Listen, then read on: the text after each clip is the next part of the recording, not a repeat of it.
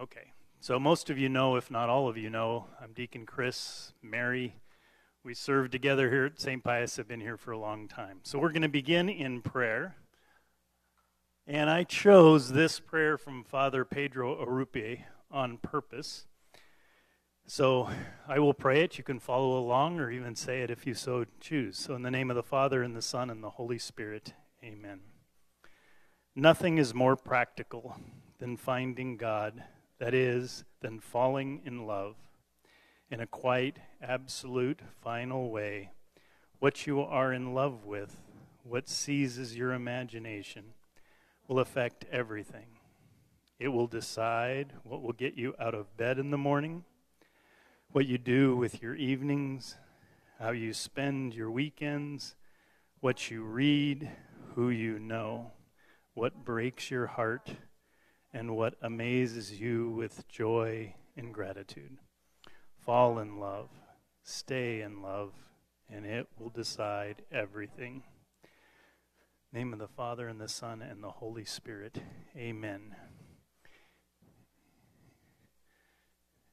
Yes. So Father Arrupe was uh, the general, something general of the Jesuits. Uh, for those of you who don't know, he ended up with a stroke, and for the last number of years in his life, he was bedridden and anyway, there are many that say that that was the greatest time of his own spirituality and the spirituality he shared with the Jesuits in that quiet place, held absolutely, firmly, completely in the love of God. So that prayer takes on a different significance thinking about him and, and his journey. So, as I said, we're going to begin this.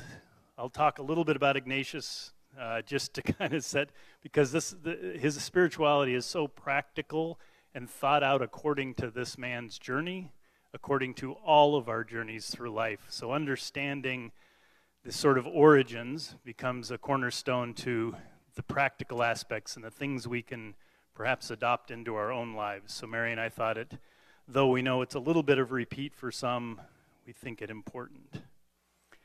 So you picture you have up there Actually, so this picture and all pictures, you'll notice there's a wide variability in all the different paintings of him. It's because he was a very humble man. He did not sit for portraits. There's only one that some folks back in the day said, well, that one looks like him, and it was done by a good friend of his that was a, a fellow priest in the Jesuits. But most of them are highly, highly variable.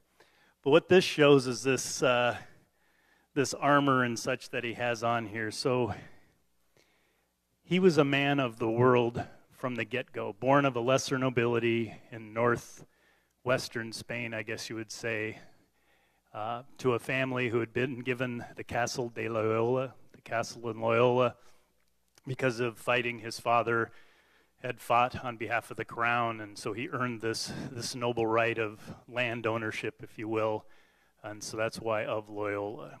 And Ignatius was going to follow in his the footsteps of his family and accept, as the 13th born into this family, he was going to accept this challenge of becoming a courtier, uh, a man of the world, a, a, leader in the community. I mean, we would think in my own little pea brain, I would say going to prep schools, going up to the Ivy League, you know, plugging in at some high position of leadership in government or business and sort of ruling from there in a sense. So, but in the case of Spain in the Middle Ages, very much in the ruling class, right? So he he did all the schooling that was consummate to that position, and then he began following that path. So in his mid-teens, he goes and spends time with the finance minister for King Ferdinand or, and Queen Isabella, so the de Cuellar family. He spends time in that in that. Uh, place as a page to the finance minister for the crown. That lasts for a number of years until he passes away, and then his wife actually helps him find another place where he goes to the north of Spain, uh, the area of Navarre, it's called, and he becomes uh, a, an assistant to the viceroy, viceroy of that area, so the leader of that particular province, if you will, state, however you want to call it.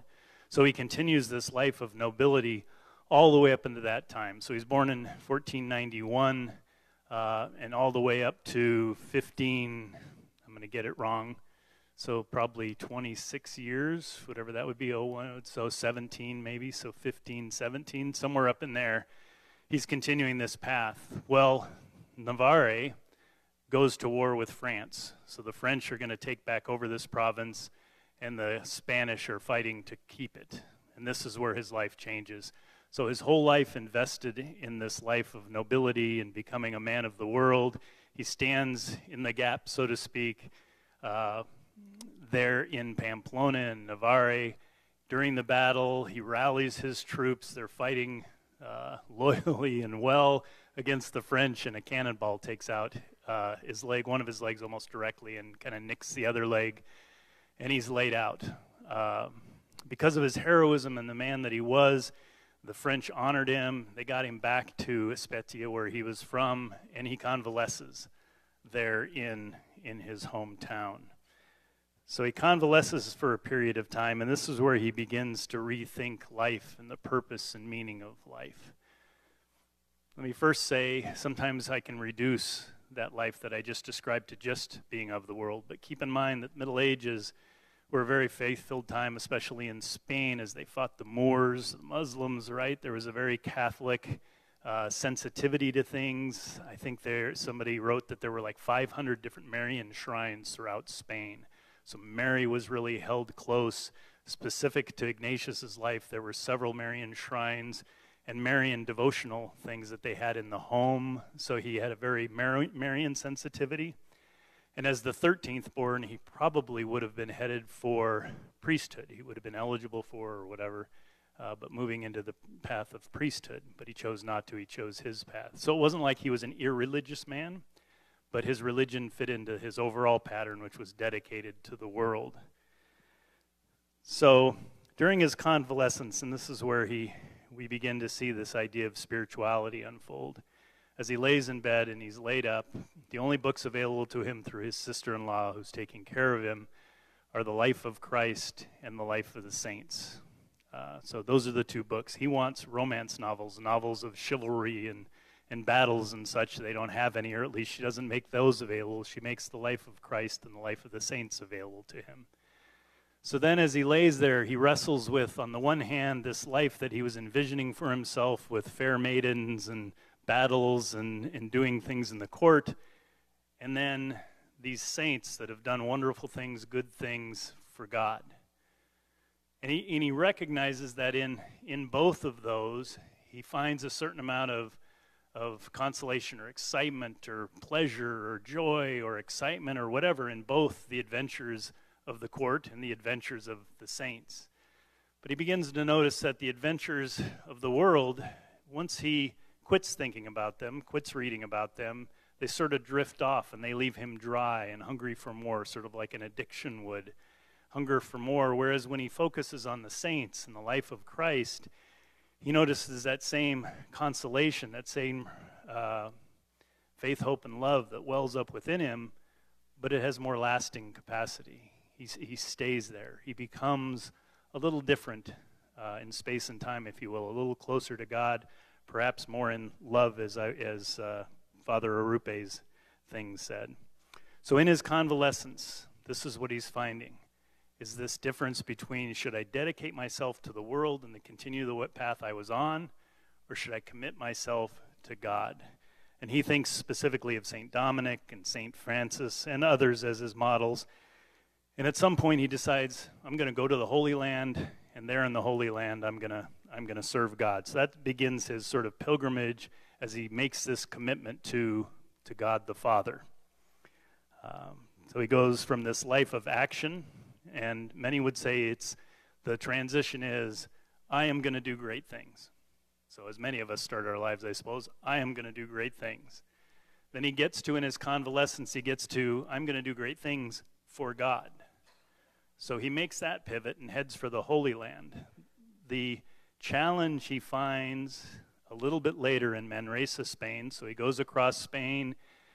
He goes to a Benedictine monastery in Montserrat and he unknights himself in a very purposeful way. Knights generally would sit vigil in front of the Blessed Virgin, and then in the morning they would receive their accoutrements, their sword, and everything, and be knighted. He unknights himself. He goes in front of the Blessed Mother, gets rid of all his clothes, gets rid of his sword, gets rid of everything else, puts on the sackcloth, and leaves Montserrat, continuing his way to Holy Land, or yeah, to the Holy Land. But as he gets to Manresa, he realizes that I'm going to do great things, though it has become I'm going to do great things for God. It's uh, still I'm going to do those great things.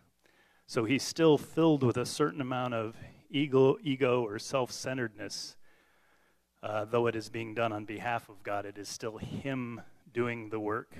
So in Manresa, he begins to, to realize that and, and to further his conversion in prayer uh, and penance, self imposed penance in big ways, serving the poor of Manresa. He intends to be there just a short time. He's there for 11 months as, his, as he truly converts uh, and comes to a better place. And it's there that actually he he writes, he begins writing the spiritual exercises, which is what we'll talk about today. So, as I said, he's a man of action that becomes a man of faith. But he wants to remain a man of action, do great things, but he wants to remain, make sure that that is centered in, buried in the will of God the Father, so that God, the final process is God will do great things through him, that he becomes just a vessel. So, knowing that he wants to be a man of action and a man still active in the world, but on behalf of God and live God's will into the world, he, he begins these spiritual exercises. He doesn't want to be a monastic, in other words. A lot of the traditions at the time were monastic. He doesn't want to seclude himself in a monastery, uh, but wants to do God's work in the world. So, the spiritual exercises is him looking back over his conversion from his time in convalescing and discerning the spirits, what's good what's not so good, what is of God, what is of myself or of the evil one, the enemy of good, and then on through Manresa, where he really fine tunes that, and I, as I said, documents it in spiritual exercises. And if you get nothing uh, out of today other than that, that is a key takeaway. The spiritual life isn't just sitting in sort of mystical prayer, right?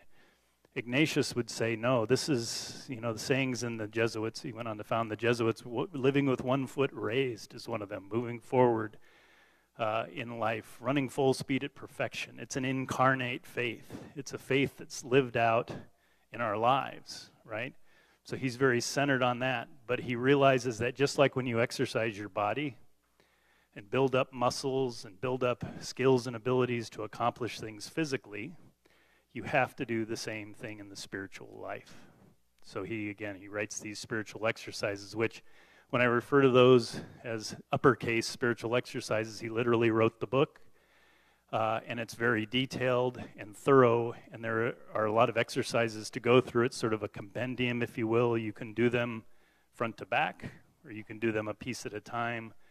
But it's this idea of exercising your spirituality in a purposeful, practical way.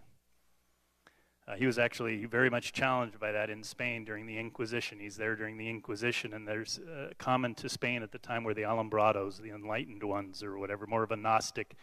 And the Inquisitors, Dominicans primarily, were putting them in jail. Ignatius was in jail a couple of times, uh, once for kind of an extended period, because they were challenging that this was this a proper spirituality in a sense, or was it just sort of a Gnosticism? And he, he, of course, withstood, or his exercises withstood all that challenge and were approved, approved at the highest levels of the church over time. Um, so he does go on to form the Society of Jesus, uh, the Jesuits. But it, where, where, I'll close my little opening and turn it over to Mary is being, being Jesuit is being Ignatian. That's true. But being Ignatian isn't necessarily being Jesuit. Uh, being Ignatius, Ignatian spirituality flows through many of the many communities, uh, religious and otherwise. And the pieces and parts are very common to everyday uh, people that practice the spiritual life. The examen is the one I'd throw out. Right, you hear about the examen all the time. Well, that's a piece of these spiritual exercises. So, being Jesuit may be being Ignatian, but being Ignatian doesn't necessarily mean Jesuit. There's Ignatian spirituality born of that life of, of Ignatius. Mary will use that to talk a little bit and bridge to content. Does that all make sense?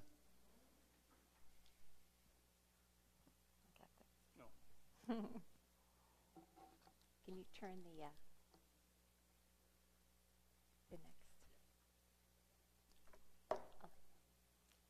So, as Chris said, you know, we tend to think of the Jesuits when we think of Ignatian spirituality but they are not alone in promoting Ignatian spirituality. So I'm going to continue the history lesson a little bit here.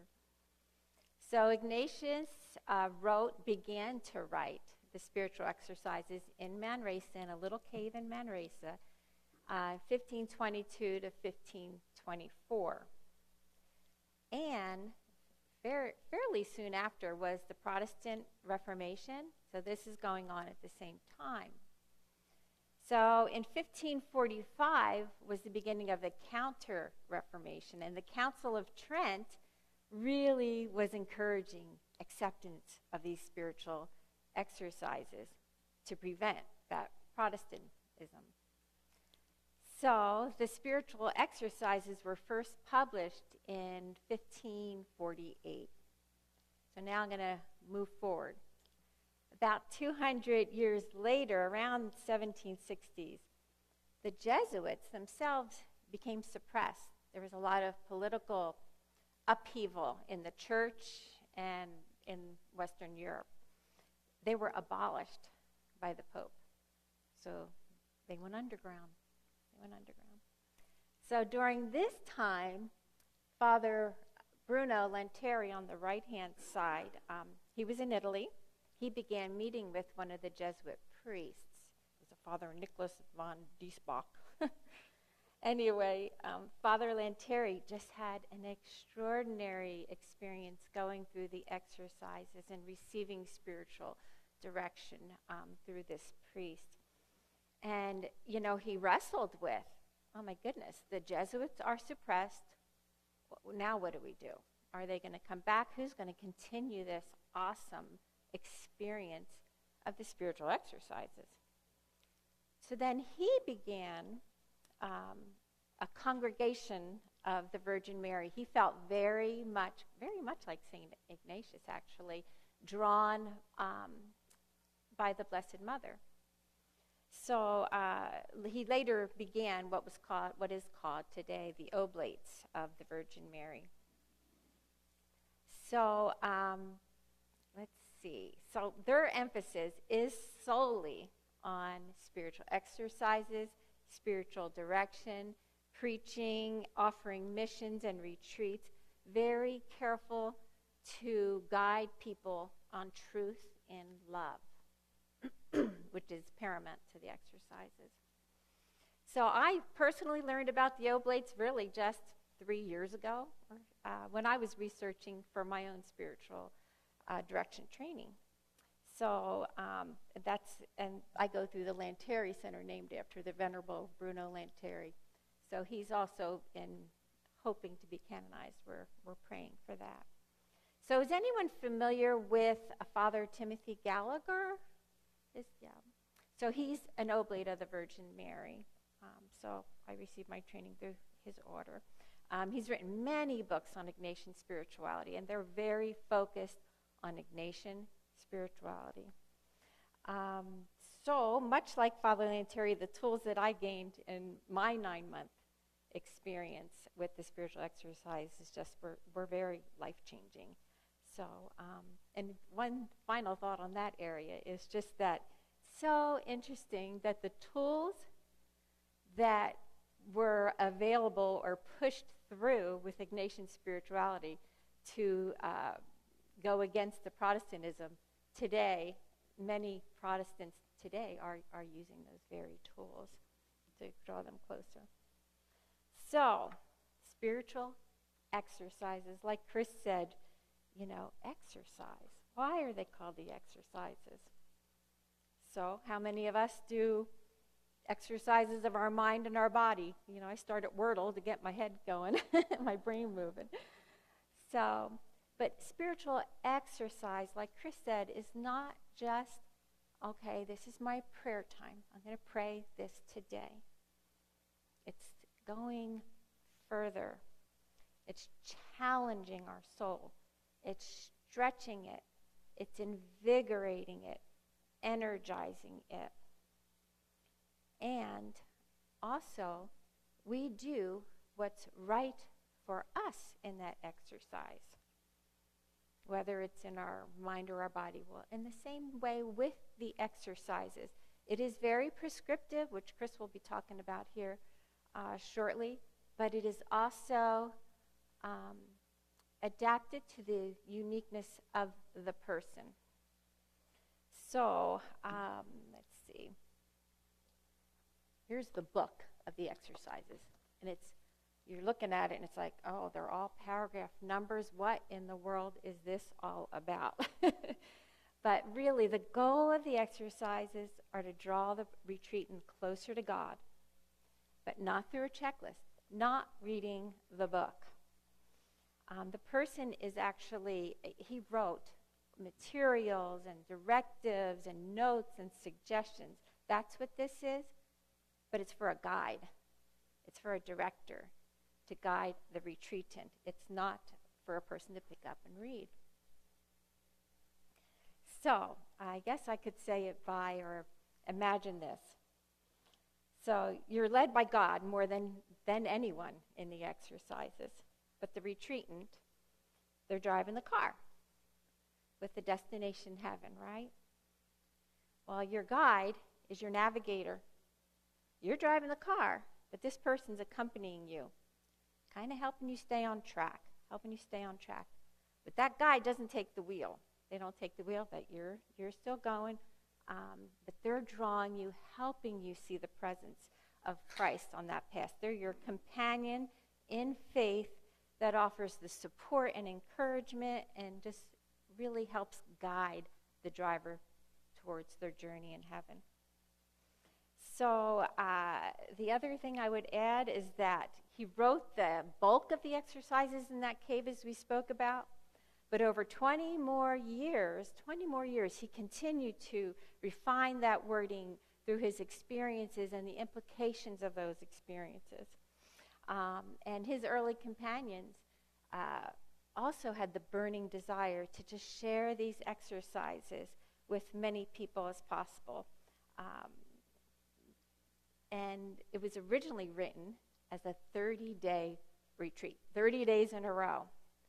Well, not everybody could commit to 30 days in a row. So that's when, at the beginning of the exercises, there are 20 um, annotations. Um, so little notes to the director to tell you how to guide you. What's best for that person? Um, now there's the 30 day. The 20th annotation is that original 30 day retreat. And that's usually uh, you're removed. You're removed, you're at a retreat center now. I haven't done a 30 day. That's a goal. that's a goal one day. Um, Chris and I did what's called the 19th annotation, and that's the one that mo- most people are familiar with. It's you're you're going through the entirety of the exercises, but you're doing it over a nine month period, usually September to May. But again, it's we're going at the person's, the retreatant's pace. So um, ours was offered through St. Al's in um, in Spokane, but there's there's several other ways. Chris and I right now are guiding a few people as part of our um, instruction. So then there is also what's the 18th annotation. And that's kind of a condensed version. And honestly, that's how I was originally introduced to the exercises. Years ago, I saw online an Advent retreat. It was just four weeks, it was Advent, it was condensed, and, I, and it just kind of introduced me. They have uh, many different 18th annotations, condensed forms. There's sometimes 12 week, there's a book, it, it, but anyway, my point is it's a great introduction to the exercise and, so, and some of those tools. Um, and it really helps just uh, to start that way until uh, you're ready. If anyone has the Hallow app, Father Gallagher has a shortened version that's an 18th annotation. That would be an example of that. But the different formats, again, are to meet the person where they are. It can be seen really rigorous. The, the nine month is, is rigorous. There's a big commitment involved, but you can always do the condensed version. So now Chris is going to kind of go through the movements of the exercises just um, the movements, and then I'll come back and get into a little more practical on some of those tools within the exercises. And I'm going to tell you that it was very hard to condense this talk because there is so much to Ignatius, uh, Ignatian spirituality. That's why we opted to, um, to just say if you needed further information, to just jot that down and we'll get back to you because there's, there's a lot to this. I'll give that to Chris next. Okay. It's too much. yeah, I'm going to talk through the exercises a little bit. So, but I want to preface it. Uh, so, be watching. So, two other taglines or things you'll hear about Ignatian spirituality. One is contemplatives in action. So, you've probably heard that. And that's, that's a fancy term. I'm going to be a contemplative, some sort of mystic, right?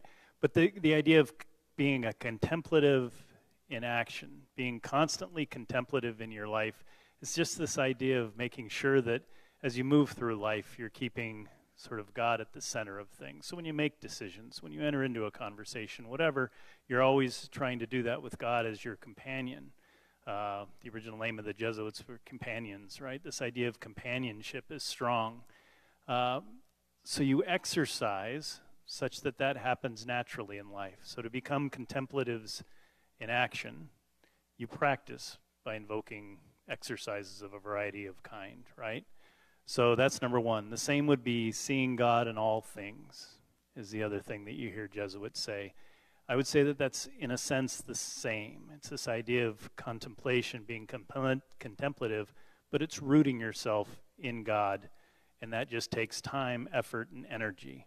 And it takes a little bit of dying to yourself so as I go through the movements of the exercises, maybe one way to frame it in your own mind so that you can apply it to life in general is as the Paschal Mystery. Uh, and, and I'll use the Mass as an example, right? So we come into Mass, we prepare ourselves, we dispose ourselves to be there at Mass. We process in from our cars or whatever. We kneel to the tabernacle. We enter in prayer. We're disposing ourselves for what's ahead we do the penitential rite. We become aware of the distance that has developed since the last time we were at Mass or the last time we thought about it, the distance that has developed between ourselves and God. So we spend a moment in time recognizing that and offering ourselves back into God's hands, right? So we dispose ourselves. We recognize the distance, our sin, if you will, but really it's just this idea of distance. Then we receive the Word of God. We are illuminated by Christ Himself through the readings, through the Word of the God, Word of God proclaimed, and then in dialogue in a homily. And then ultimately, there's this unitive piece where we join Christ Himself in His passion, death, His resurrection, in the body and blood in the Eucharist, disposing, and then offering our sins, being illuminated by the light of Christ, by His life, and then joining with Him. Uh, but a very purgative or uh, paschal mystery kind of flair to it or rhythm to it. This is the exercises. So the opening days of the exercises are called just that preparation days. I'm going to read a little paragraph just because I can't say it as good as some of the authors. Just as marathon runners do not begin a race with a sprint, we start the exercises slowly and gently. We till the soil a bit before doing any planting. In the first days of the full exercises, we consider the gift of God's ongoing creation in the world and in us. We pray for a spirit of awe and gratitude for the gifts of God in our lives. We hope to experience a deeply felt sense of God's unconditional love for us. So, these preparation days are placing ourselves and sort of fine tuning the image of God we have. Is He a loving, giving, caring, merciful God, or do we still hold some reservations to that? Is he a, a, a, a punitive God, a God that's always measuring our performance, a God that's punishment oriented, etc.? We, we kind of clear our minds uh, as we enter into these disposition days. To give you a flavor for the exercises, I'm just going to I've been following a format. Mary and I are leading the exercises for a couple of people as part of training. So we've been on this journey the last couple of years. Um, anyway, th- this is where it can apply to our own lives. The first thing that uh, Ignatius offers in this idea of the exercise in the disposition days is to set aside a space, to set aside environment. And these are things we can do now just to advance our spiritual lives. You set aside an environment. So for me, it's a specific chair and a comfortable place. I have a couple of devotional items in front of me. I have a candle that I always light when I'm in prayer. Uh, but it is the physical space I enter into uh, to remind me that at this moment, at this place and time, I am contemplating God and allowing God to contemplate me, living with God. But you create a space. I set aside a specific period of time to enter into that space. And then with the exercises, I have a particular curriculum that I follow. The reason I do all these things is because these are sort of objective measurements of what is going to be a very subjective experience. We're praying. We are entering into the life of Christ as we contemplate his scripture or whatever. We're trying to imagine, we're trying to meditate on that. That's all very subjective. You can't measure that. Did I do it well? Did I not do it well? But by setting up some sort of objective frame to go through, the space, the time, you can begin to measure. Boy, I didn't get up at 5 this morning and go to my prayer space. Why didn't I? What kept me from doing that? Suddenly you have a way to sort of remind yourself to go exercise. So, very deliberately in the exercises, uh, if you read them, Ignatius spells out exactly what those steps are, right? He's very defined in that. I'm going to look at some annotations. Mary mentioned annotations uh, the other day or earlier.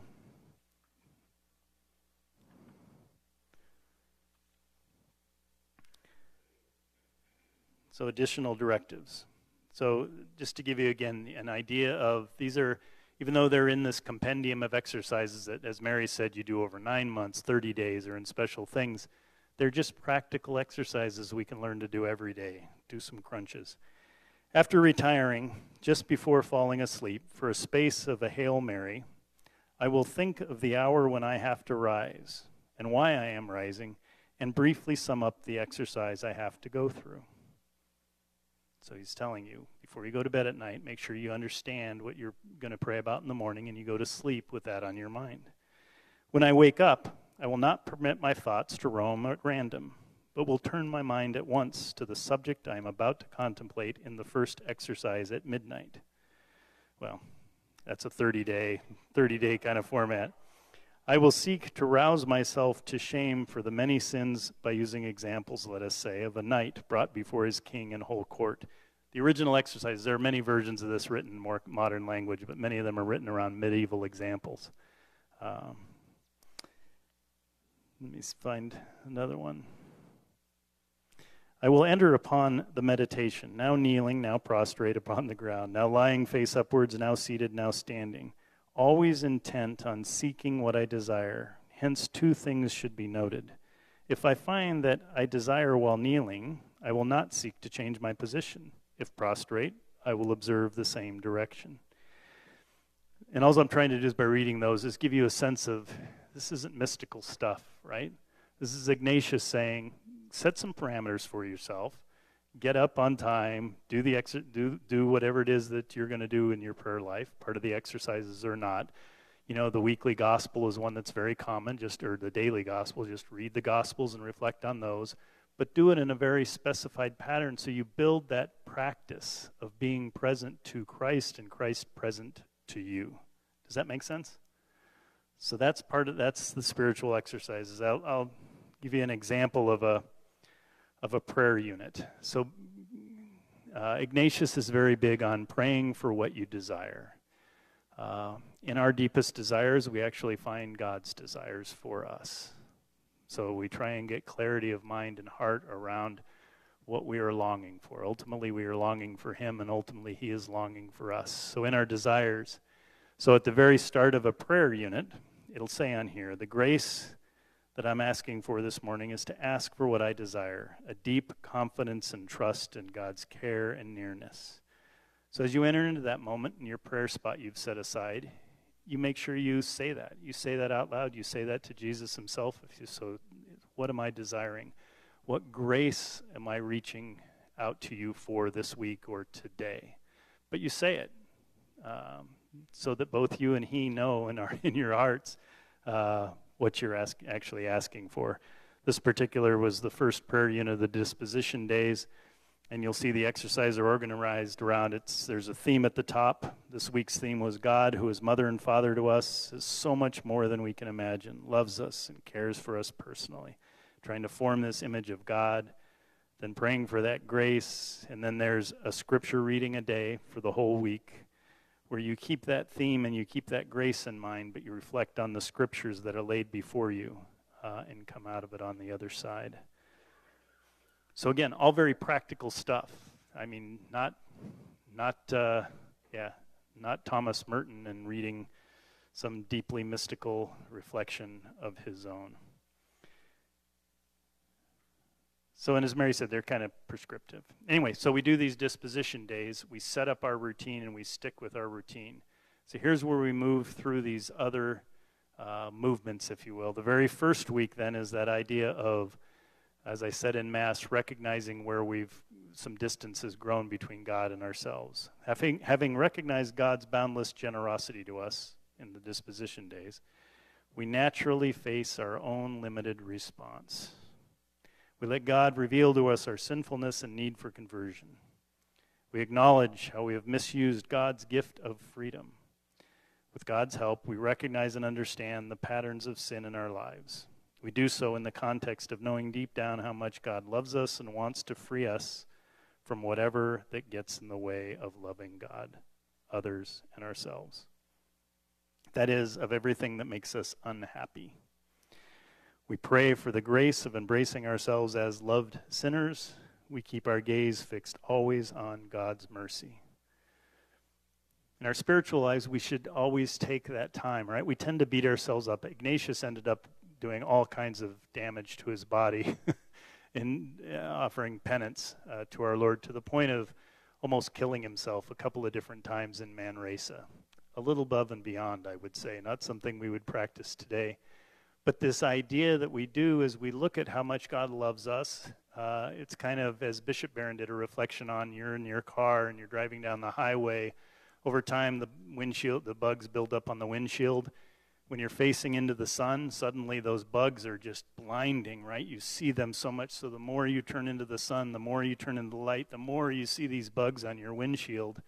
It's the same thing here. You have that sense of sinfulness, uh, and maybe that's even too strong a word to let that go and to just recognize that in our humanity, we sometimes create distance between ourselves and the perfection that God is.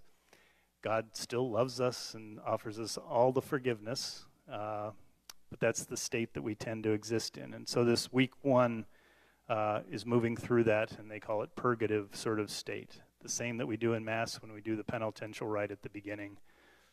Lord, I am sorry. So then we move into a second week uh, and having experienced God's faithful love now, we are moved to respond with greater generosity. We want to love and serve God and others more. We pray through the life of Jesus Christ presented in the Gospels. We ask to know him more intently, intimately so that we can love him more dearly and follow him more nearly. We come to appreciate Jesus' values and his vision for, of the world. So, this is where we reconnect with the incarnate nature of our faith. I can't say that enough. Jesus himself, second person of the Trinity, becomes man for us, and we live our lives for him. It's this very incarnate thing. So, we've moved through our disposition, made ourselves available, recognizing the God's love, and then we recognize our distance, we overcome our sinfulness, and then what do we want to do? We want to do the work of Christ. We want to love others. We want to love ourselves. We want to be better husbands, better wives, better neighbors.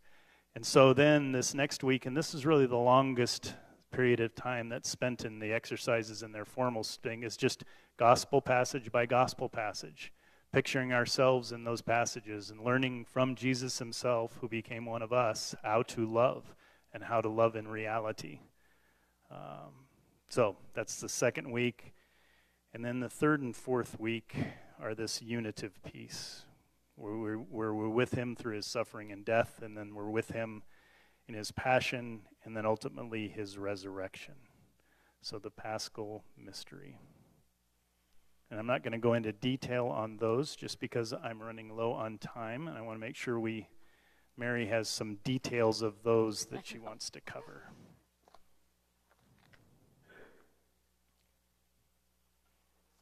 Yeah, the only other thing I might add is, you know, you heard Chris refer to weeks. These aren't calendar weeks. I'm sure you've figured that out by now. These weeks are, they could be anywhere from uh, four weeks to six weeks um, of the exercises themselves. Like typically, the disposi- disposition time is like six weeks.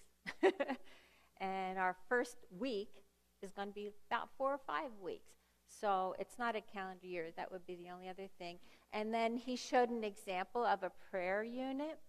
There's so many beautiful resources for your uh, for the directors. So I use kind of a combination, and I'm praying, you know, that week what's going to speak to my retreat this week, and I might pull from a couple different, and that and we have that um, availability to us as well. So I'm going to get into some practical stuff, and I'm going to really try to get through it so that you understand it and that I don't speak too quickly. Um, so there really isn't enough time to give it justice, but we're going to try our best. So St. Paul noted in Corinthians um, that they were, they were babies, babies in the faith and in the spiritual life, uh, incapable of discerning. He uses the word discerning. And in Philippians, again, he says, It is my prayer that your love may abound more and more with knowledge and all discernment in the Spirit, so that you may discern what is best. Discern. Discernment in spirit. So remember, I said, you know, we have our retreat and drive in the car, right? And then the guide is next to them. Well, uh, that guide is using a MAPS program, right? Well, that's called discernment of spirits.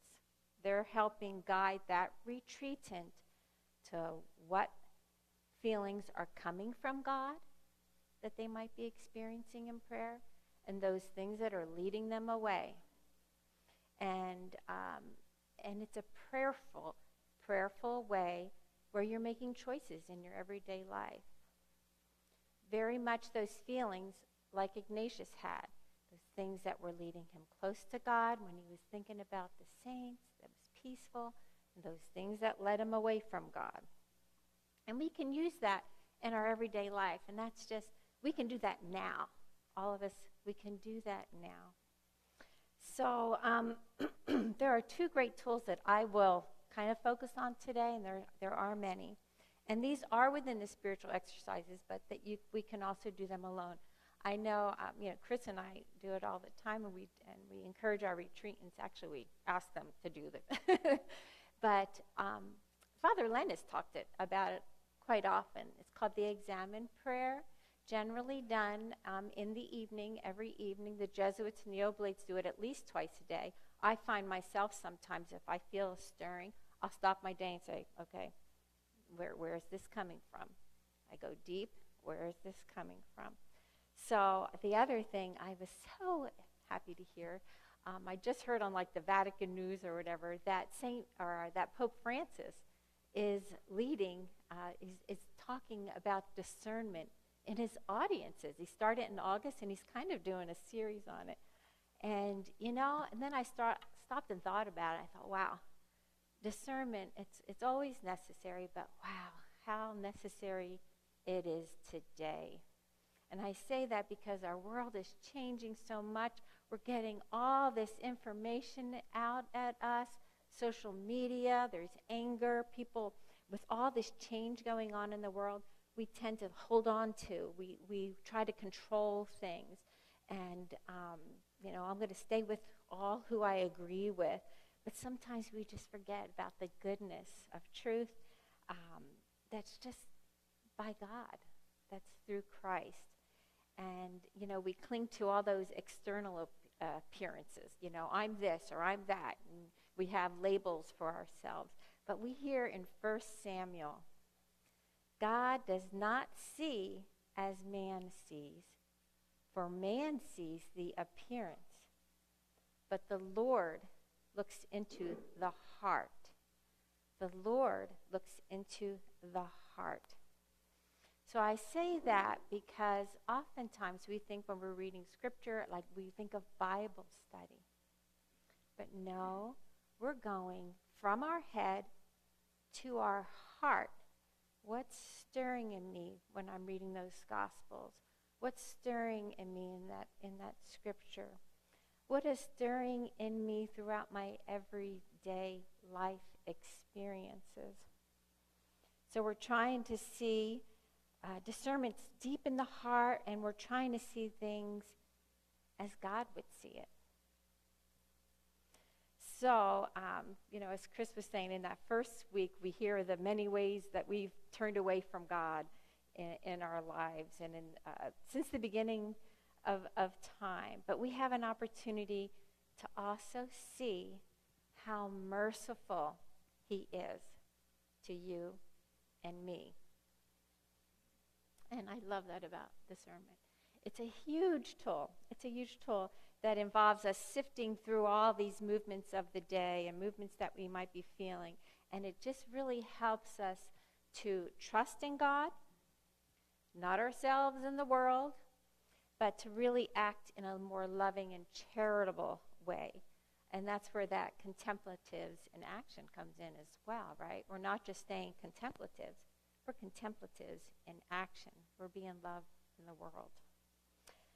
So um, that really, that's a huge tool that really I use constantly. It has changed my life. Um, so I would encourage you to look a little more into that. And I can, all, boy, you, we could do two, at least two or three days just on discernment of spirit. So I'm going to just touch on a couple little things. One simple recipe to get started in discernment is there's three steps be aware, understand, take action. Be aware, understand, take action. So being aware is stopping, aware of those spiritual experience, those movements going on in your heart, deep inside.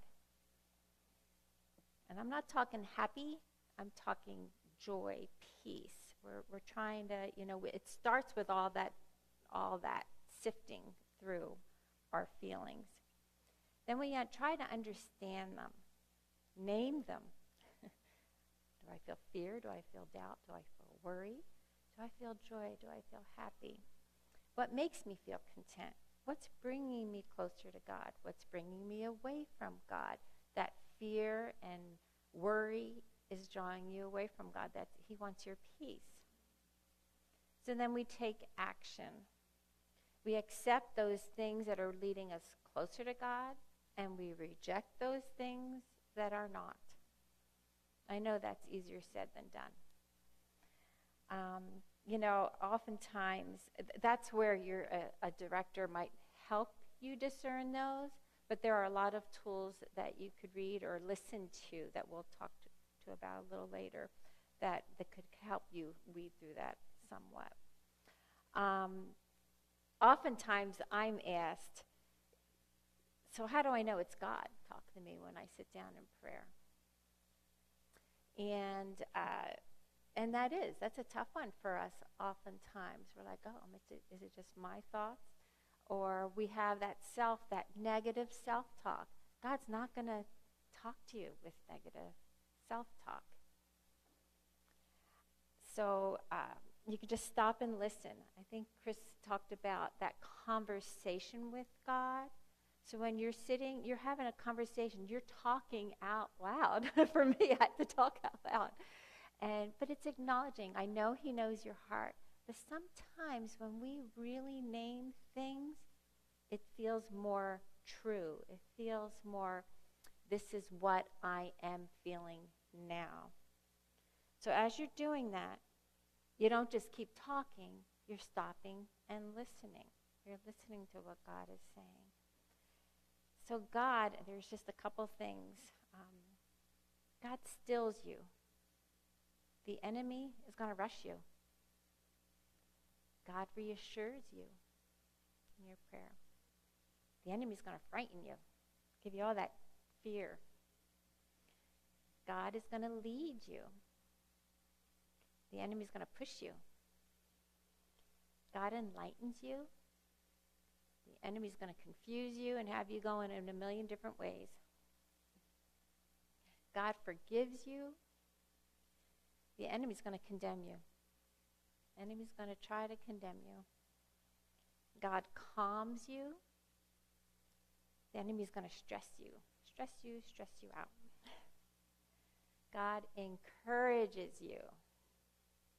Enemy's going to discourage you.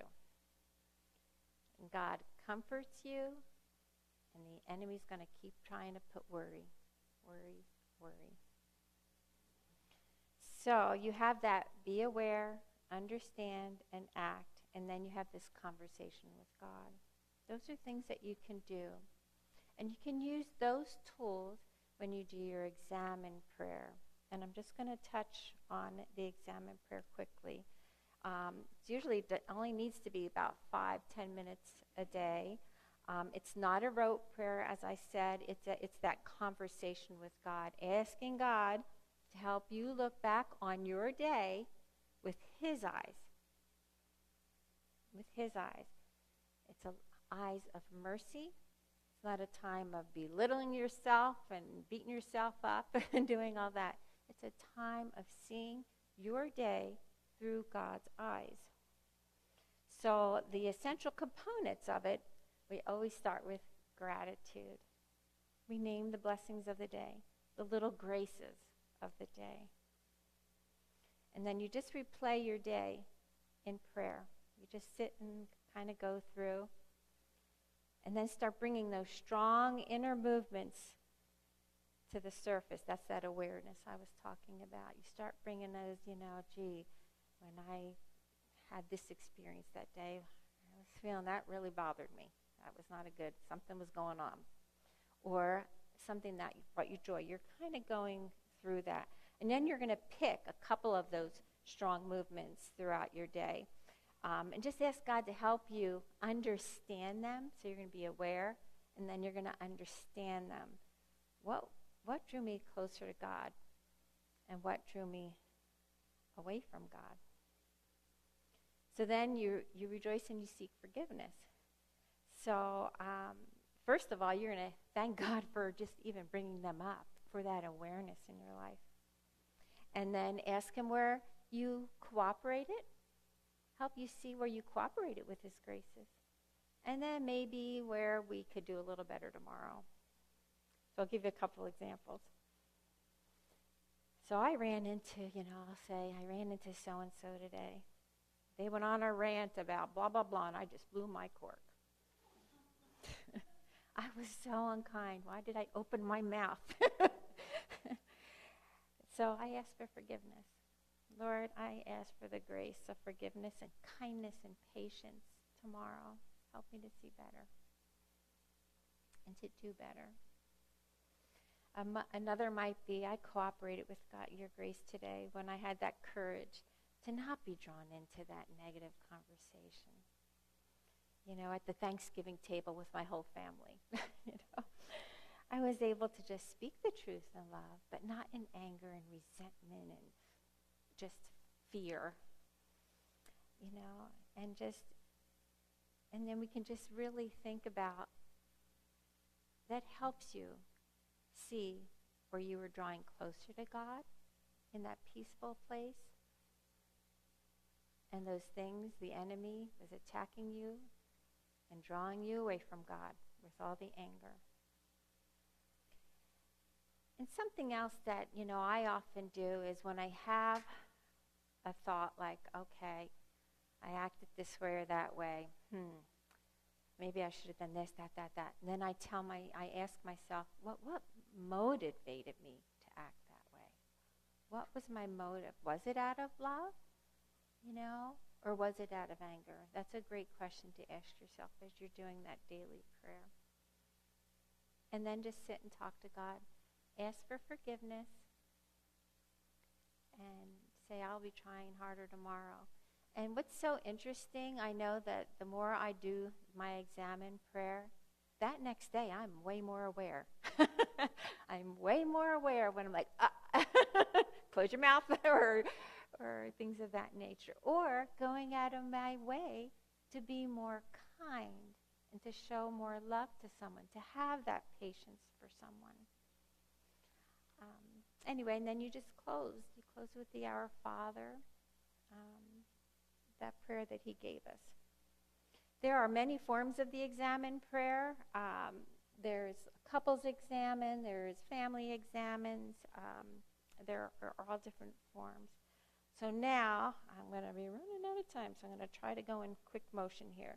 But then they also, uh, Ignatius gave us, and this is part of the exercises. It's huge. They're called 14 rules of discernment, discernment of spirits. Again, it's the spiritual survey, um, stirrings, not your everyday, I'm happy, I'm sad. Um, it's a more intense um, uh, rules, rules, things to look for. Uh, they were created again to for the spiritual direct, directors in the exercises, but these are things that we can use. And Father Timothy Gallagher, whom I mentioned earlier, has podcasts that are specific to this. It's like hours long you would have to do. But it's really good. He has all kinds of books which I can share with you on discernment of spirits in marriage, discernment, you know, in everyday living. But it's they're very helpful. Um, I'm going to do a very quick, short summary here, and again, I would encourage you to um, to focus um, in your in your own prayer time. So there's 14 rules. And first and second, it's really on being aware. Being aware and be ready. Uh, evil spirits are going to bite you, try to bite you, but it's being aware of that. When you're trying to do good, there is going to be a spirit that's going to try to bite you. That's kind of a very abbreviated version. um, three and four really focuses on the definitions and how to understand spiritual consolation and spiritual desolation. You know, the spiritual consolation, this is different than just consolation. Spiritual consolation is that inflaming love, that feeling of a faith, hope, and love, that peace of my soul, that tranquility that's very deep. Spiritual desolation that's different than depression I need to make that clear. It's different. But this, it's this turmoil going on. It's that decreasing uh, feeling of faith, hope, and love. Ah, you know, I don't think I'll do prayer today. Or it's something that's, it's separating you from God. It's a feeling of separation from God. So that distinction really matters. I do want to say and those podcasts and other things that really go into it. I'm going to skip through um, five and six, the fifth and sixth one. So when we're in that, that desolate feeling, we don't make changes. We don't make changes in our prayer life. We don't make big decisions. But we don't make, I'm going to say it again, we don't make changes in our prayer life. Our temptation is to do less prayer. I'm not going to pray today. Darn it, you just sit there for an hour if you have to. you don't make a change. Um, there's times, you know, the other thing is that's a good time to even do a little Examen prayer. What's going on? What's going on? Why am I feeling that way? And it's drawing me away from God. What's going to bring me closer to God? It could be you can do a, a little act of penance, do something kind for someone. Just sit there and say, That's what I'm going to do today. More prayer. Add on five more minutes of prayer instead of less prayer. It's so easy to throw in the towel, but be ready. And it really focus, uh, rules five and six really focus on, on that. Um, rules seven, eight, and nine, I'm just going to go through real quick, is that in desolation, one always has sufficient grace to turn from the agitations and temptations in the trial. We always have sufficient grace. And we always have to remember we're going to have a return of that, cons- that consoling feeling. We're going to have a return because we don't want to go in that spiral. God's not going to leave you there, but, but, but you're going to keep praying. You're going to be vigilant in that time. And um, the only other thing I would say is that, you know, oftentimes it's, it's a suffering time in desolation. We're like, oh, I, you know, it can be a wake up call for us as well. It might be an invitation to God saying, try this prayer a little different, go a little longer, and, um, and it helps us grow. I have to say, more times than not, desolation helps you grow. There is, there is something. All things work for the good of those who love Him. 10 and 11, we're going to store up our goodness. We're going to store up those consolations for when when that desolation returns. I know for me, I write in my little journal every day my gratitude, things that ways I uh, cooperated with His grace. And when those times when I'm feeling, I pull out my journal and re- just kind of revisit those ways that I felt His grace and how good He is.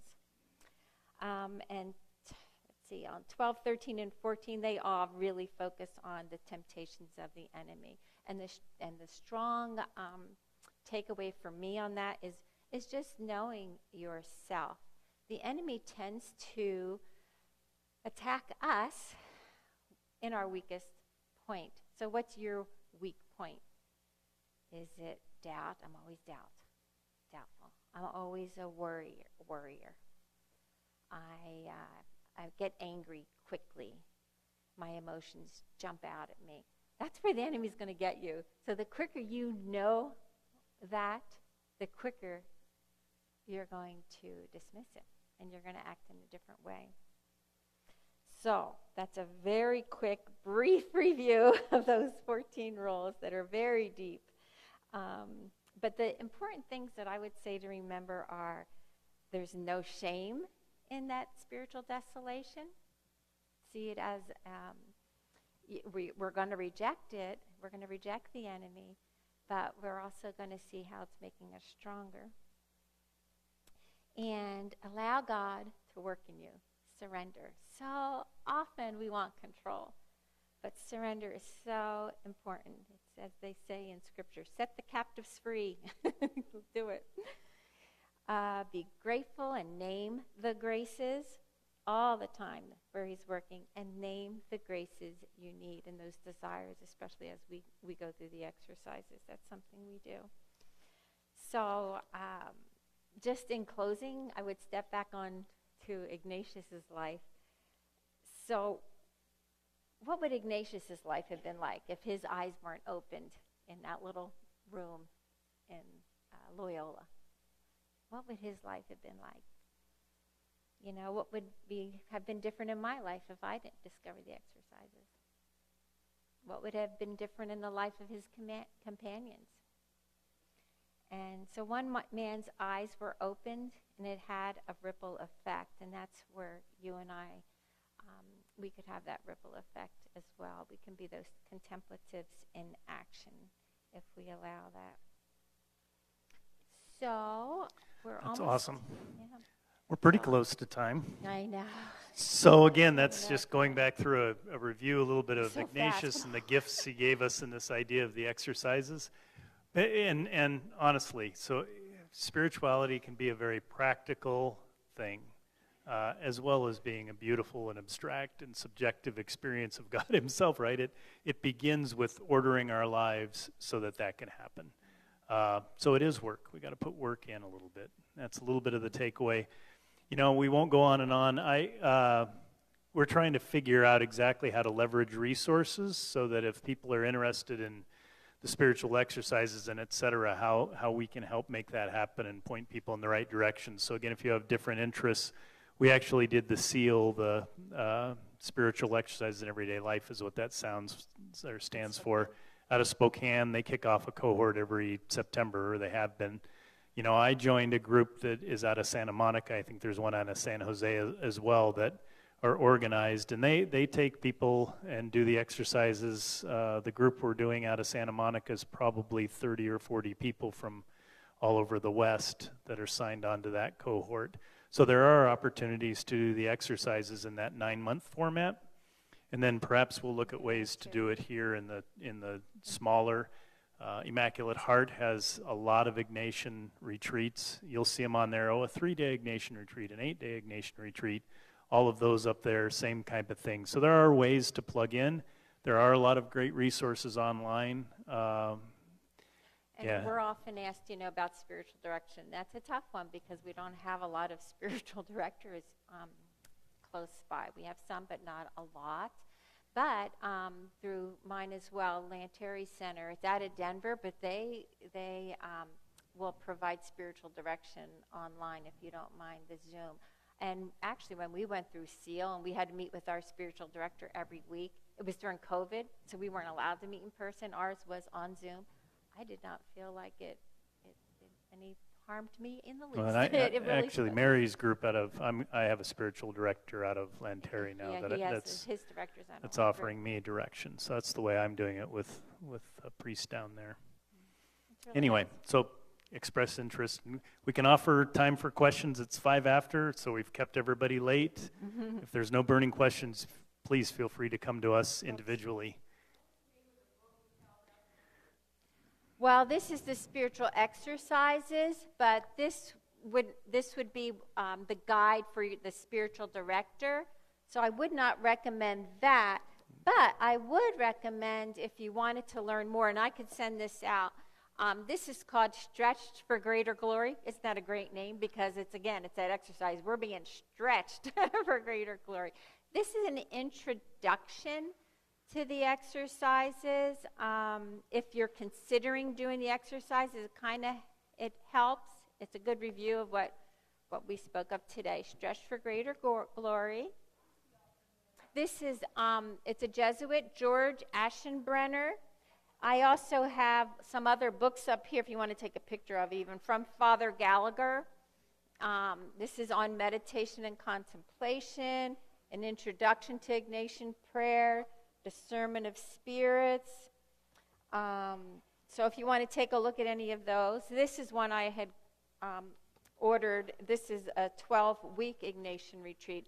It's that good introduction, the eight, um, of the 18th annotation. I just went through because I'm praying about if this is something you know that we might want to do here. So um, anyway, if you have any interest or would like any resources, one one of our thoughts was maybe even starting an Ignatian, you know, email group. at least start there, and we can start sending those resources out. I understand there was an Ignatian prayer group here at some time, or still is, or um, anyway, if anybody has information would like to resurrect that. All right, let's close in prayer.